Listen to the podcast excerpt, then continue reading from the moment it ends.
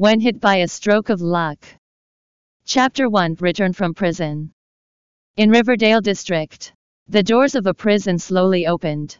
Bradley Jackson waved goodbye to his friends in the prison before walking outside in large strides. After he lifted his head, he narrowed his eyes as he allowed the bright sunlight to shine on his face. Feeling as though centuries had passed in the prison, Bradley looked excited and agitated. I am finally free. Five years ago, when he just graduated high school, he was accepted into a famous university. However, at a class gathering, a drunken Jeff Sully wanted to rape his girlfriend. Initially, Bradley merely wanted to stop him. But Jeff smacked him with a beer bottle and attacked him with a knife, leaving a few wounds on his body. Under those urgent circumstances, he had stabbed Jeff in order to defend himself. However, none of his classmates would testify for him after that. Even his girlfriend, Natalie Tucker, also lied, saying that he was fully responsible for the fight. Why? It is just because I am a poor bloke who came from the countryside. It is because Jeff's family is rich. Natalie Tucker. Jeff Sully. Just you wait. I will never let you go. Bradley silently swore to himself. However, no one would have imagined that he had received a lot of knowledge transfer in the prison. From cultivation methods, medicinal knowledge, to feng shui and charts. He had learned a lot. Throughout the five years in the prison, he had already assimilated all the knowledge he learned. And he even successfully introduced Qi into his body. He believed that he would definitely lead a glorious life through the knowledge that he received. At this moment, two different voices reached his ear. Brad. Bradley. With a jolt of his body, Bradley looked into the distance and saw his mother and younger sister waiting for him on their family's old trishaw. At that instant, tears welled up his eyes as he immediately kneeled before his mother. Mom! The longing and guilt he had for them immediately turned into tears. My son! His mother, Janice Carlson, also couldn't stop wiping tears off her cheeks. Brad! Let us go home. His sister, Emily Jackson, helped him up. All right. Let us go home. With that, Bradley went into the old trishaw with his mother and sister. Seeing his aged mother and plain sister, he swore once again to let his family live a good life. Brad, what's on your mind? Emily's voice interrupted Bradley Bradley's train of thoughts. Bradley merely smiled. Nothing. Just slightly wistful that you have grown into a beautiful young woman. Just as what he said. The 18 year old Emily had a slim waist and a beautiful figure. Looking quite attractive indeed. She had small lips and a straight nose. With her hair tied up into a ponytail. She looked quite innocent with her clear, wide eyes. Gee. Thanks. Brad. Emily blushed. Looking shy. You are now in your senior year. Right? Bradley asked. With that, both his mother and his sister looked slightly uncomfortable. Brad, I haven't been going to school these few days. I am actually going to stop studying. Emily squeaked quietly with her head lowered. Bradley's expression changed immediately. Why? Why do you want to drop out? You have been doing pretty well in school. Haven't you?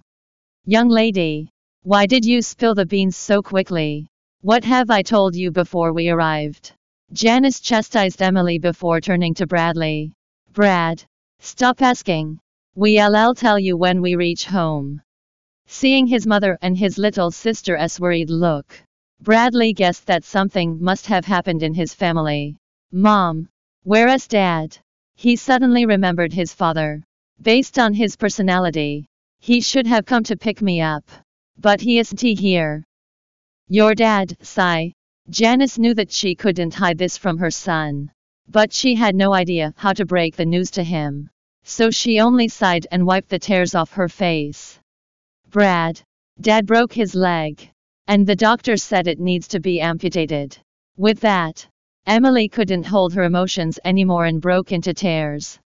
There was a ringing in his head. Pain shot through Bradley as he asked in a trembling voice. Which hospital is dad in right now? Yes, at the district hospital. Janice wiped the tears off her face.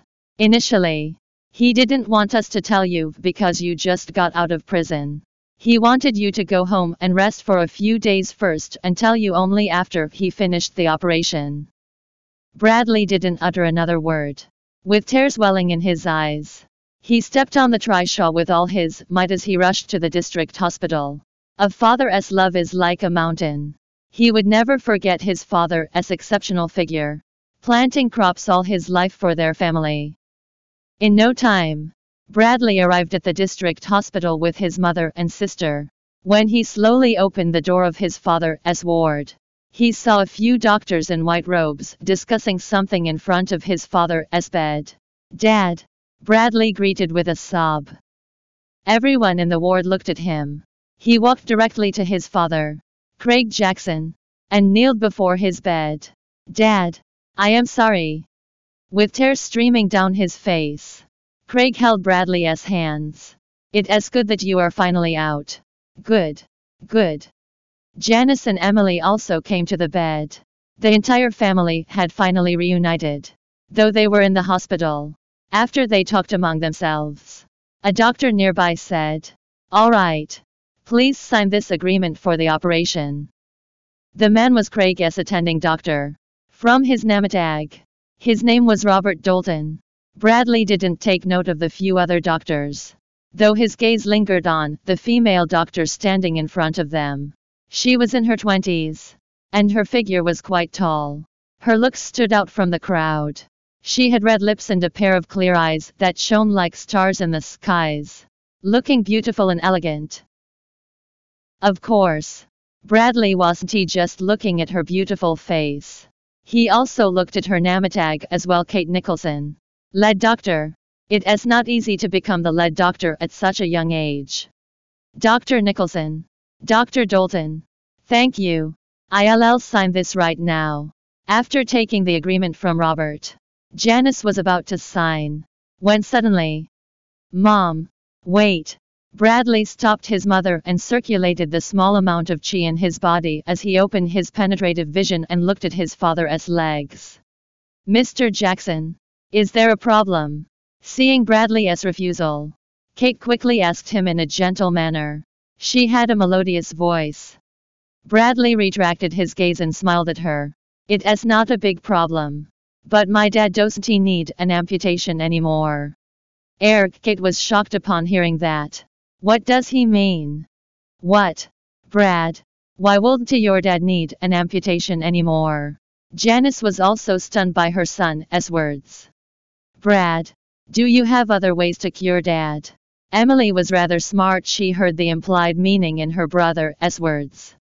Mom, I met an old traditional Chinese doctor in prison. And he taught me a lot about traditional Chinese medicine. With just a look at dad's leg, I know that he can be cured using traditional Chinese medicine. There is no need for amputation at all. Bradley explained. Ha, so you just got out of the prison. I was just wondering about your striking haircut. You even learned traditional Chinese medicine in prison. Ha ha ha. Let me tell you that traditional Chinese medicine is obsolete now. Your dad's legs have to be amputated using Western medicinal methods. Robert sneered at Bradley. To him, Bradley was suspecting his medical caliber. On top of that, he did that in front of Kate. Robert's crush. Hence, he would not tolerate that at all. Welcome to download Joyread app to read more chapters of When Hit by a Stroke of Luck novel online.